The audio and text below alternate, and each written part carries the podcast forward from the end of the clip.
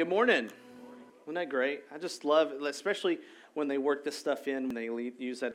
So glad the new stuff. I like that. Well, I'm glad you guys are here. Welcome. My name's Tyler.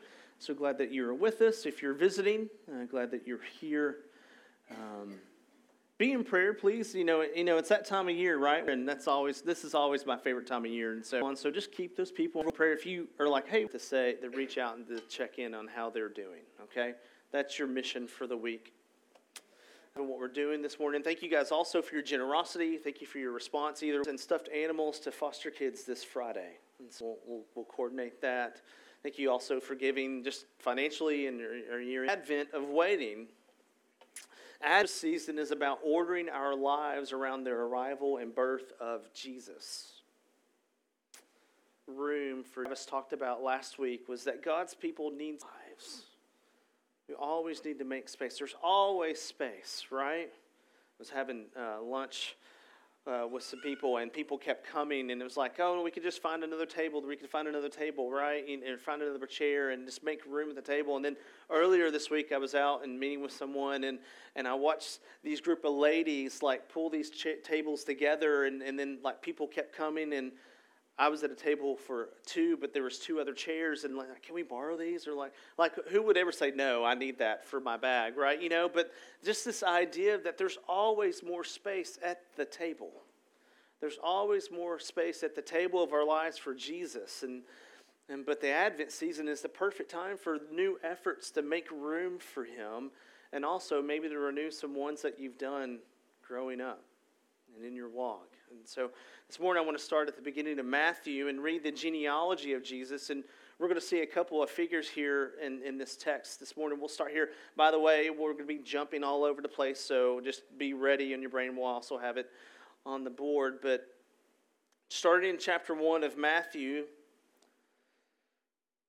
Matthew writes this in verse 1 the book of genealogy of Jesus Christ, the son of David and the son of Abraham. Okay, so before we do any genealogy, Matthew is wanting to say to the reader this morning and to us is that there's something very important about Jesus, David, and Abraham. Okay? Abraham was the father of Isaac, as verse 2 continues, and Isaac the father of Jacob. I, I love these passages, but I always mess all these names up, so you're going to have to forgive me. Jacob the father of Judah and his brothers, and Judah the father of Perez and Zerah and by Tamar and Perez the father of Hezron, and Hezron the father of Ram, and Ram the father of Aminadab, and Aminadab, see, there you go, the father of Nahshon, and Nahshon the father of Salmon, and Salmon the father of Boaz. Is that where Salmon gets its name, by the way? I'm just curious. I don't know. Do you say Salmon? If it's someone's name, do you say Salmon instead of Salmon? I don't know. Okay. Okay and Salmon, the father of Boaz, by Rahab, and Boaz, the father of Obed, by Ruth, and Obed, the father of Jesse, and Jesse, the father of David, the king. Interestingly enough, all these people are really important, but they describe, Matthew describes David as the king. And David was the father of Solomon by the wife of Uriah, and Solomon, the father of Rehoboam, and Rehoboam, the father of Abijah, and Abijah, the father of Asaph, and Asaph, the father of Jehoshaphat and Jehoshaphat the father of Joram, and Joram the father of Uzziah, and Uzziah the father of Jotham, and Jotham the father of Ahaz, and Ahaz the father of who? Hezekiah, and Hezekiah the father of Manasseh, and Manasseh the father of Amos. We're almost home, and Amos the father of Josiah. I know Josiah, and Josiah the father of Jeconiah and his brothers, and the time of the deportation of Babylon. So this is like an oral history of the nation of Israel, right? This is what they did. And after the deportation to Babylon, Jeconiah was the father of Shealtiel, and Shealtiel the father of Zerubbabel, and Zerubbabel the father of Abiud, whatever. And Abiud, sorry, I'll meet you in heaven one day, the father of Eliakim, and Eliakim the father of Azor, and Azor the father of Zadok, and Zadok the father of Achim, and Achim, or Achim, and the father of Elud, and Elud the father of Eleazar, and Eleazar the father of Matthan, and the father of Jacob, and Jacob the father of Joseph. Oh, here we go, finally. The husband of Mary, of whom Jesus was born, who was called Christ. Christ. There you go. 14 generations from Abraham to David, David to Babylon, Babylon, I believe, to Jesus, if I remember correctly. By the way, I don't practice those names, so it'll be a little bit more funny for you guys. So there you go. So out of all the people in this list, which are, I don't know, I didn't count them, the three main ones that we're going to focus on this morning is Abraham, David, and Jesus. And so, what is so important about the relationship between these three and waiting? Well, they, they involve waiting. And on the waiting piece, let's just go ahead and say one thing. Let's just get this clear, right? On the waiting piece, let's just say that God takes his time. Agreed? Would you agree with that? He doesn't work on my time, he doesn't work on your time. He works on his time. Sometimes our timing aligns with his, but often it doesn't. Sometimes I'm like, God, it'd be really great if you just did this thing and like it would make so much perfect sense. And it usually doesn't work that way. But then sometimes when he does things in a way that I don't understand, it always makes perfect sense. Usually we want God to fix things in our timing. But often he doesn't because here's the thing God doesn't fix us.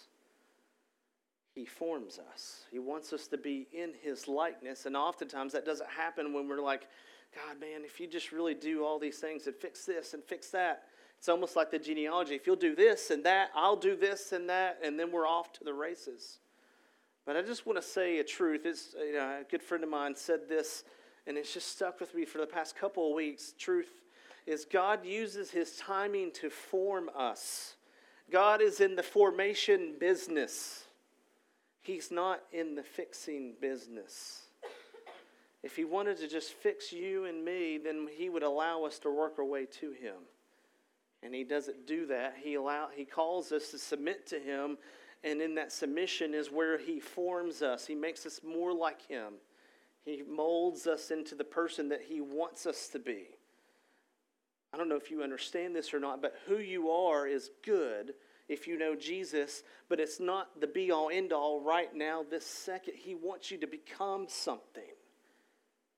He wants you to become something more than what you are in Christ. He's forming you, He's forming us, He's smoothing out these edges. And what I love about just this idea is if I'm supposed to become something, that means I'm walking away from something that I am right now when I think about that just spiritually, what I was pre Jesus and now who I am in Jesus, it's like I walked right up out of the grave. Amen?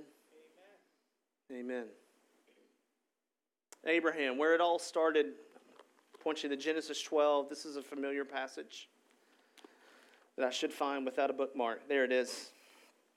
Genesis 12. Remember, the, the, the connection here is between Abraham, David, and Jesus and in Genesis 12, verses 1 and 3 says this Now the Lord said to Abram, not Abraham, Go from your country and your kindred and your father's house to the land that I will show you, and I will make you a great nation. And I will bless you and make your name great so that you will be a blessing. I will bless those who bless you. You ever heard this, right? This is where this comes from. Bless those who bless you, and him who dishonors you I will curse, and in you all the families of the earth shall be blessed. God calls Abram to leave his home, everything that he knows, to go to the country that he has for him, the land. And Abraham waited 25 years for God's promise to come true. 25 years. Now, Abram, right, you know, like to them, blessing is not financial. Although he had all the money and all the stuff, it was children. And you know, if you know the story with Abraham and Sarah and Isaac, we looked at it two weeks ago, is that Abram was waiting on a son. And if you know the story, he took control and decided to, God, you're not going to fix this for me. You're not, I'm tired of waiting for you to form me. I want, I'm just going to take the control in my hands and make my own way. And of course, you know, we get all the things. But 25 years, God or Abram waited for God to do what he said he would do. Just a couple pages later in Genesis 15, 1 through 20. I know we're going to read a lot this morning, but I think it's important.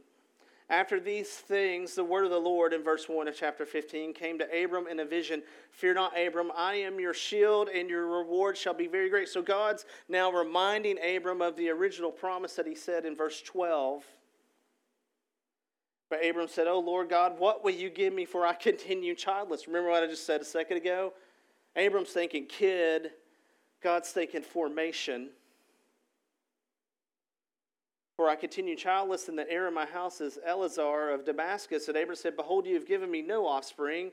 A member of my household will be my heir. And behold, the word of the Lord came to him. I love this. Before this came to us, the word of the Lord, God speaking to Abram, he said, This man shall not be your heir. And behold, the word, not be your heir, and brought him outside and said, Look toward the heaven and number the stars if you're able to number them. You ever tried to count stars? Like on a really, really clear night. I know that's sometimes possible in the Metroplex, right? But if you ever try to count the stars that you can see in the Metroplex, like you can't because you lose your place, right? Just the idea of that God is so big and God is so great that he never loses his position relative to stars in the cosmos. He's that big. He's that great. So if you're able to number, them, and he said, So shall your offspring be. And he believed the Lord, and he counted it to him as righteousness. And he said to him, I am the Lord who brought you out from Ur of the Chaldeans to give you this land to possess. But he said, O Lord God, how am I to know that I shall possess it? And he said to him, Bring me a heifer three years old, a female goat three years old. Concentrate here. Let's not miss this this morning a yam three or ram, excuse me, not a yam. Man, a yam three years old would be bad. I don't even like yams, by the way. A ram three years old, a turtle dove, and a young pigeon, and he brought him all. Even with marshmallows, they're not that good. But anyway, I brought him all these and cut them in half and lay each half over against the other, but he did not cut the birds in half. And when the birds of prey came down, Abram drove them away. And as the sun was going down, a deep sleep fell on Abram. Sounds like a great nap, right? But behold, dreadful and great darkness fell upon him. And then the Lord said to Abram, Know for certain that your offspring will be sojourners in a land. That means a newcomer lacking inherited rights. Your offspring will be newcomers lacking inherited rights in a land that is not theirs and will be servants there, and they will be afflicted for 400 years. But I will bring judgment on the nation that they serve, and afterward they shall come out with great possessions. As for yourself, you shall go to your fathers in peace. You shall be buried in a good old age, and they shall come back here in the fourth generation, for the iniquity of the Amorites is not yet complete. And when the sun had gone down and it was dark, behold, a smoking fire pot and a flaming torch passed between the pieces. On that day, the Lord made a covenant. A covenant is not a contract, it's contractual, but it's not a contract. He made a covenant with Abram, saying, To your offspring, I give this land from the river of Egypt to the great river, the river Euphrates, the land of Kenites and the Kizanites, the Kadmonites, the Hittites, the Pezerites, the Rephaim, the Amorites, the Canaanites, the Girgashites, and the Jebusites. There's more names for me to mess up. Verse 5 a restatement of the first promise I will make you a great nation, so much so that your offspring will number the uncountable stars in the heaven. God is saying, No, actually, what I said long ago is actually still in play. I'm just restating it to you. And I love verse 6. This is our faith journey. It's this right here in Abram's response. Abram believed in God's ability, so it was credited to Abram as righteousness. Abram couldn't make it work, although he tries, right? We know that's part of the story. But justification, the idea of justification, being able to stand before a holy God by faith, begins here in the covenant with God in with Abram. Abram took God at his word, and that's what you and I do when we believe in Christ. Verses 7 through 11 God, how am I supposed to possess the land you have given me? I have not received. So, covenants, as I said a second ago, they're contractual, but they're more than contracts. They're legally binding, and the idea is with a covenant is that usually the weaker agrees to the contract with the stronger party, and it becomes the weaker's burden to uphold the covenant. Right? It's not the stronger, it's the weaker. And the idea is, is that the stronger of the two parties has conquered the weaker and it's now dependent upon the weaker to uphold in submission to the stronger person. Does that make sense? Okay. But then we get to verse 17. Talk about grace this morning. Talk about trying to earn your way. I was thanking the Lord this morning. I don't have to work my way to Him, I don't have to earn my way to Him. It all starts here in chapter 15. Let me read verse 17 again. And when the sun had gone down and it was dark, behold, a smoky pot. Now remember, Abram's still waiting 25 years for all this to come true. In verse 17, it says, The sun had gone down and it was dark. A smoking fire pot and a flaming torch passed between the pieces. On that day, the Lord made a covenant with Abram, and you know the rest. To your offspring, I give this land. Was it that Abram made a covenant with the Lord? The Lord made a covenant with Abram. And so the Lord, God, who is obviously the stronger of the two, who sent Abram from where he was to where he is going, is the stronger of the two, not only grants the promises, right? He's upholding, saying, hey, I know it hasn't happened yet, but here's the promise. But then he also takes it upon himself to uphold the covenant. God is saying, don't just believe in my ability. That's what Abram did, right? God, I believe you. I don't, you know, I don't, this is kind of weird that you're talking to me and you're sending me somewhere, but I believe you. And God res- credits it as righteousness. He believes God's ability, but now God is saying, actually, you can believe my motivation. See the difference? That's where we get stuck in waiting, isn't it? It's either we're questioning God's abilities or his motivations towards us. And Abram here says, or God is saying here, actually, don't just believe my ability, believe my motivation. My abilities towards you, Abram, are good. Now my motivation is towards you is good as well. Hebrews 6:13 says this, For when God made a promise to Abraham, since he had no one greater by whom to swear, he swore by himself. See that? God swore by himself. And when the waiting, though, we usually question either God's motivation or abilities, if not both. And this is why you and I can't earn our way to God. I think this is actually, there's more we're going to get to, and as I'm really running out of time, but this was just mind breaking to me this week. I just spent so much time here as this. We can't earn our way to God. I think we most of us might understand that because we're not perfect enough to do it, right? That makes sense. Like you know you, I know me, we know each other, right? To some degree, hopefully a good degree. Like we can't work our way to God because I'm not the right sacrifice. But this is the thing that kind of broke my brain. If God allowed us or you and me to work our way to Him covenantally, He would break His own agreement. He can't allow us to do that because it's on Him. Isn't that freedom? Not only does he say, Tyler, you don't have to worry about your ability or your motivation toward me. My ability and motivation towards you is greater, and it's going to be on me. He can't allow us to work our way to Him.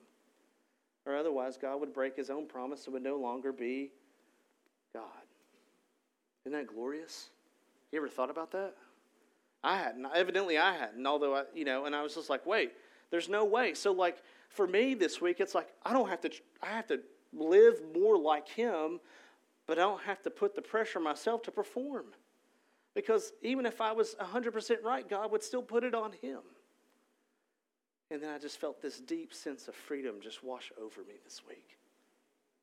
This deep sense of freedom that even if I do it all right, that it's still on Him.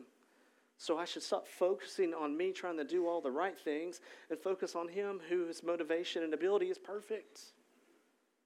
And yet Abraham waited 25 years for Isaac. And when God made Abraham and us wait on him, he affirms his place in the covenant and ours. And I think that's something we miss. When we're waiting, we forget, God, we're in such need, we're in such pressure, we're in such pain. Maybe it's a good thing. We're just wanting to celebrate. I just can't wait, right? About to graduate, like I can't wait.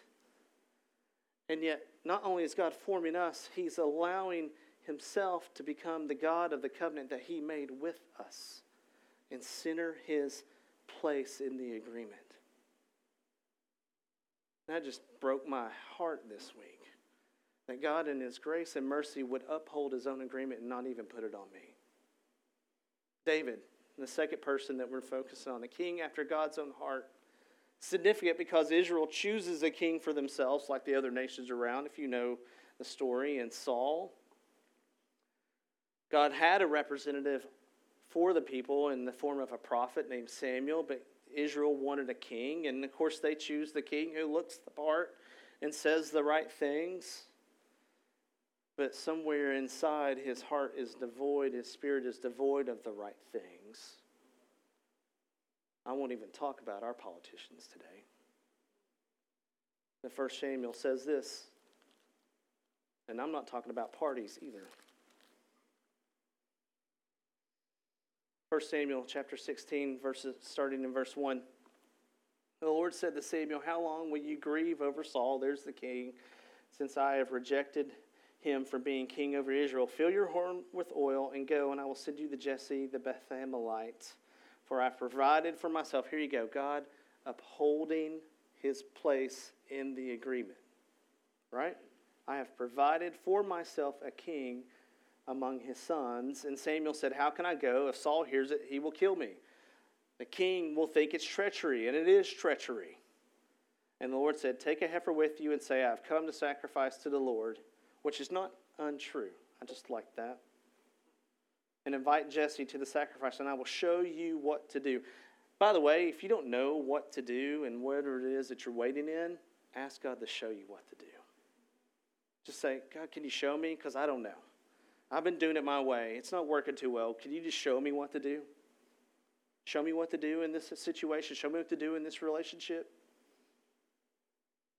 Show me what to do at school. Show me what to do with my family, my friends. And you shall anoint for me him who I declare to you. Verse 4 Samuel did what the Lord commanded and came to Bethlehem and the elders of the city. By the way, when the prophet shows up, it's either a good thing or a bad thing. And I love verse 4 the elders of the city came to meet him trembling and said, Do you come peaceably? Isn't that great? I just think that's funny. I'm, that's what I would do. I'm like, oh, crap. I'm in trouble. That's usually what I think. Verse 5 And he said, Peacefully I have come to sacrifice to the Lord. Consecrate yourselves and come with me to, to the sacrifice. And he consecrated Jesse and his sons and invited them to the sacrifice. And when they came, he looked on Elab, Elab, or whatever his name is, and thought, Surely the Lord's anointed is before him. But the Lord said to Samuel, Do not look on his appearance, here you go, or the height of his stature, because I have rejected him. Don't look at the outside things, look deeper. The deeper things are a little harder to see. It takes a little bit more time for them to come out. Waiting, waiting. For the Lord, because I have rejected him, for the Lord sees not as a man sees. Man looks on the outward appearance, but the Lord looks on the heart. And then Jesse called Abinadab and made him pass before Samuel, and he said, Neither has the Lord chosen this one. And Jesse made Shammah pass by, and he said, Neither has the Lord chosen this one. And Jesse made seven of his sons before Samuel. And Samuel said to Jesse, The Lord has not chosen any of these. And then Samuel said to Jesse, Are all your sons here? Here's the idea about inheritance in Old Testament Israel it's the oldest, and then the next, and then the next, and the next, like stair steps walking down steps, right? And yet the Lord has not chosen any of these.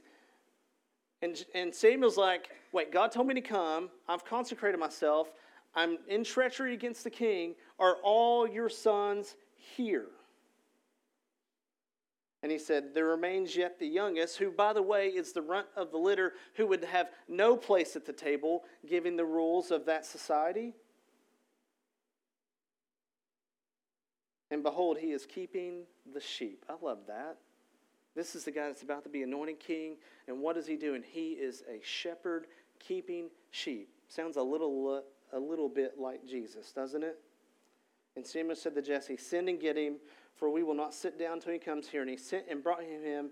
And now he was ruddy and had beautiful eyes and was handsome. So even though God doesn't look at the outside, I just, you know, he wasn't ugly. And the Lord said, Arise, anoint him, for this is he. And then Samuel took the horn of oil and anointed him in the midst of his brothers. Can you imagine what the older brothers must have thought? Like, what? This guy? This guy? Really? Wait, God, you're going to make me wait? Really? Look at all the stuff I've done. And the Spirit of the Lord rushed upon David from that day forward, and Samuel rose up and went to Ramah. God anointed a king who immediately went right back in the service to the king who was on his way out. There are times that God will ask you and to me to step into a season that He has for you and for me or our church, and it might not actually radically change the situation or the season that we're currently in. Waiting. It's waiting. Verse 3 I will show you who I want you to anoint. Right? The elders came, trembling, peacefully I come. Are all your sons here? Anoint this one who least expects it. And once he is king, I will move him into service of the king I intend him to replace. Sometimes when God is moving us on to something, he doesn't alleviate our current circumstances, and yet sometimes I think we think we miss God in the middle of that. It was 15 years before David became king from that moment to the day. Just like Abraham waited 25, David's waiting 15, and he spent those 15 years in service and running for his life because the king wanted to kill him. And you're like, but God, we're waiting on you. You haven't done that thing. I'm holding on to this truth. You've made me a promise. And God said, I did. And you don't have to question my ability or my motivation towards you anymore. David's covenant, by the way, here you go, is separate but a continuation of the covenant with Abraham. And we're going to read it in 2 Samuel 7 through chapter 7, verses 5 through 8.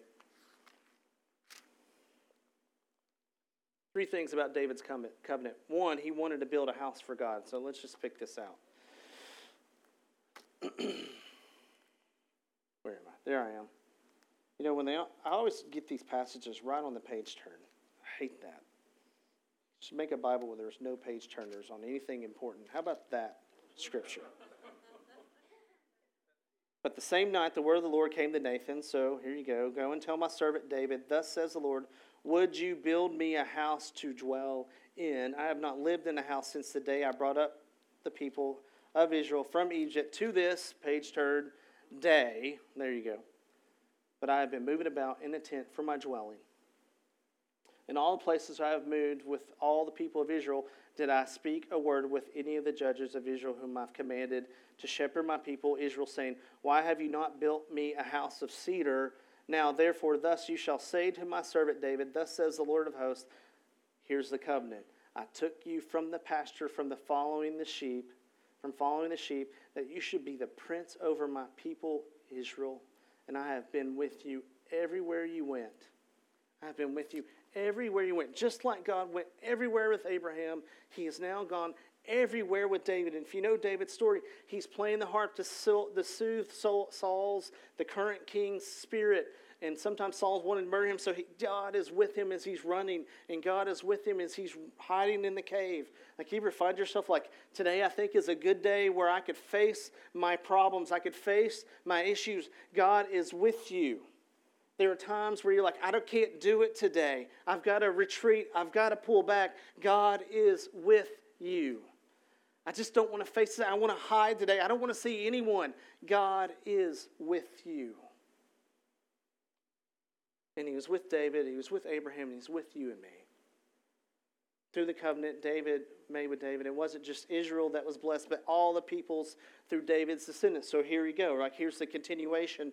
Psalm 89 verses 1 through 4 says this, I will this is I love this. I will you might know this one. I will sing of the steadfast love of the Lord forever, and with my mouth I will make known you faithfulness to all generations. That's why we worship, by the way. We worship to make known to all generations the faithfulness of the Lord. The faithfulness of the Lord. For I said, Steadfast love will be built up forever in the heavens. You will establish your faithfulness. You have said, I have made a covenant with my chosen one. Here we go. I have sworn to David, my servant. David is chosen. Abraham was chosen. This doesn't counteract, it builds on the covenant with Abraham.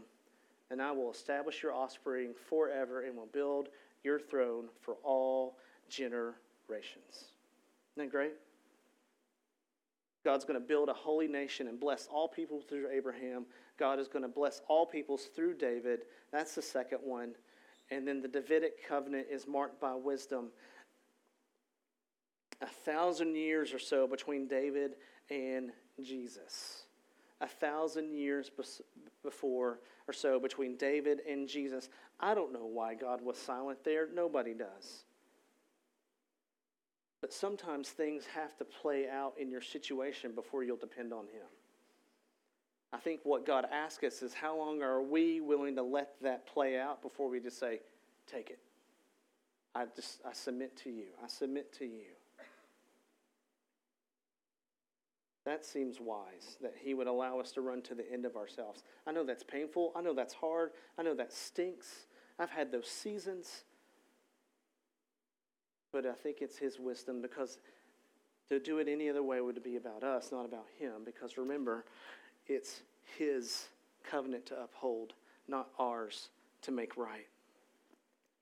Romans 1 3 says this. You'll throw it on the board, please. We're turning now to Jesus, the Messiah, and concerning his son, who descended from David according to the flesh. Let me just go there because I think I left something out. Thank goodness it's there.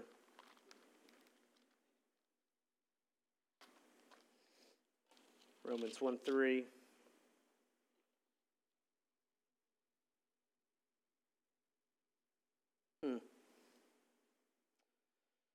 So Paul's saying he was promised before, uh, set apart for the gospel of God. And he was promised beforehand through his prophets in the Holy Scriptures concerning his son. So he's talking about Jesus, who descended from David according to the flesh and was declared to be the Son of God in power according to the Spirit of holiness by his resurrection from the dead. Jesus Christ, our Lord, through whom we have received grace.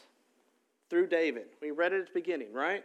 Here's Abraham, there's David in the middle, and Jesus at the end. Jesus is the Davidic king. There's lots of other kings before that, but the Davidic king is special because the Davidic king is the one who promises the Messiah.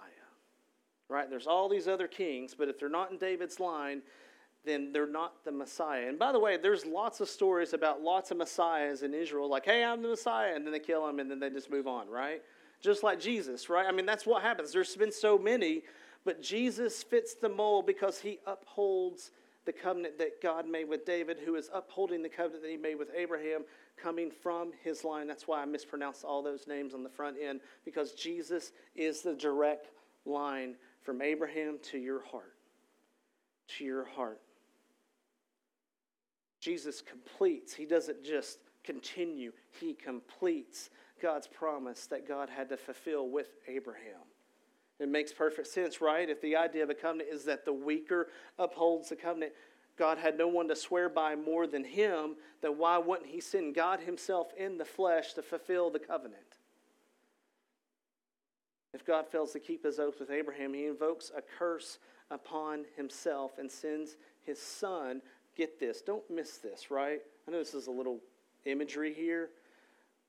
As God passed through the carcasses of the torn animals into, he sent his son to be torn into on behalf of me and you. And God is mighty and strong and upholds his covenant. Post ascension. I know. Can you imagine what it was like on that night, right? I mean, just post ascension, but even in Jesus' birth, we'll get to those texts we have, but just that waiting for a thousand years upon years upon deportation, upon coming back, they were waiting for the Messiah to show up.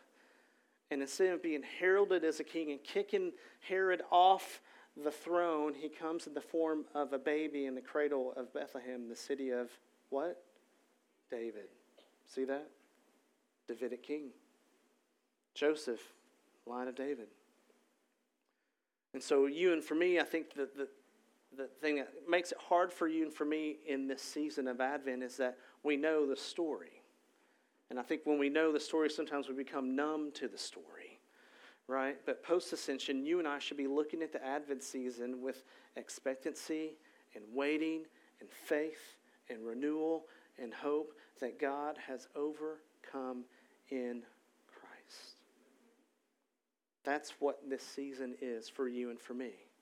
That God has overcome in Christ. There will be a day that we will be waiting no more. There'll be a day that we are waiting no more. So let's live like that.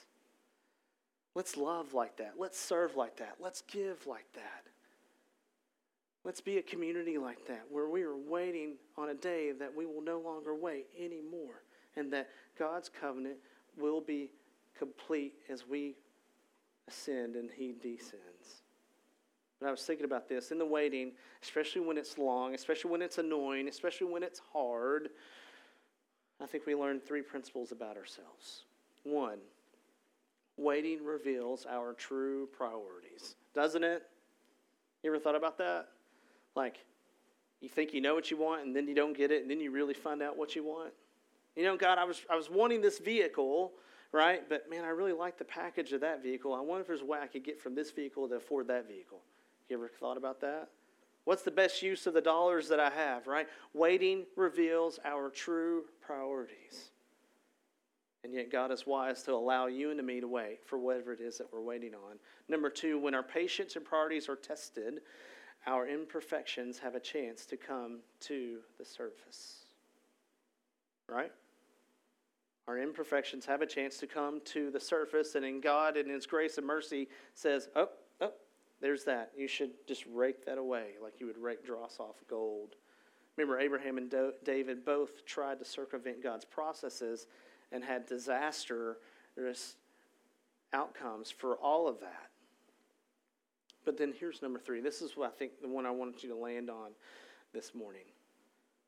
Waiting reveals, in the waiting, especially when it's long, is we get a fresh start with God to submit and trust Him. That's what this season is. You and I get a fresh start to wait and to trust and to submit to who God is. We get to do that while we're waiting for His final return. So I think the band's going to come back up.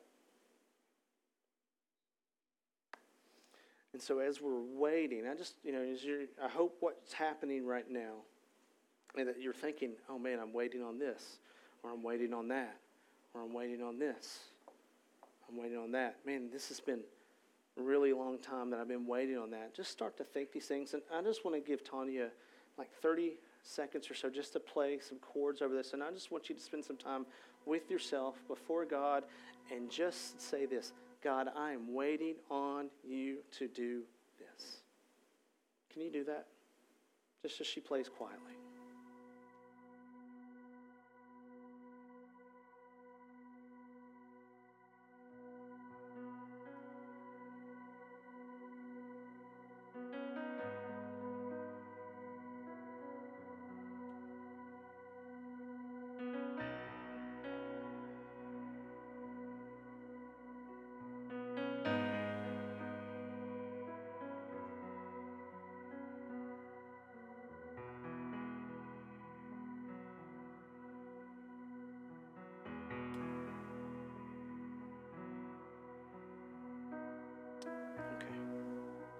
Got that thing?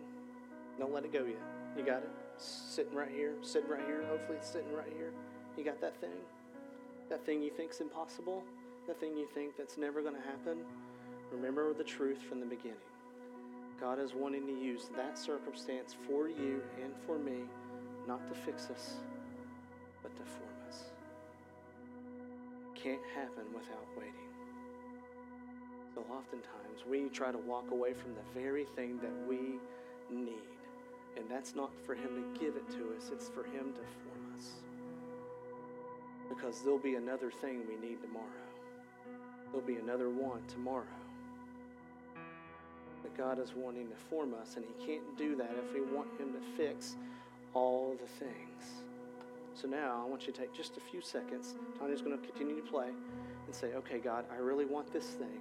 I really need you to do this. I need you to feel this, fix this hurt, this disease, this illness, this broken relationship, this money problem, me trying to earn my way to you. And now say, okay, God, I give that back to you. All that's still true. But now I want you to use it to form me. Show me what your purpose is in that. Just 15 seconds.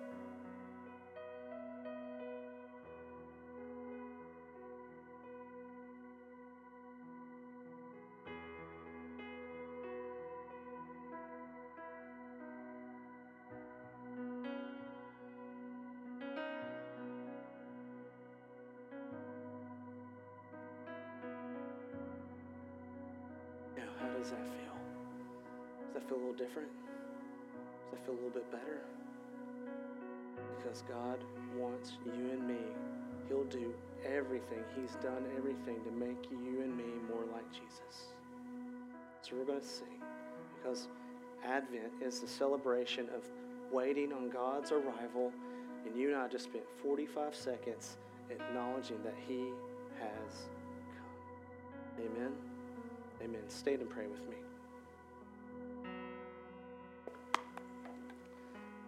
God, as we stand and sing and still continue to reflect on whatever that thing was. Now, there's a lot of things. And you're a good God, and you're a big God, and you're a great God.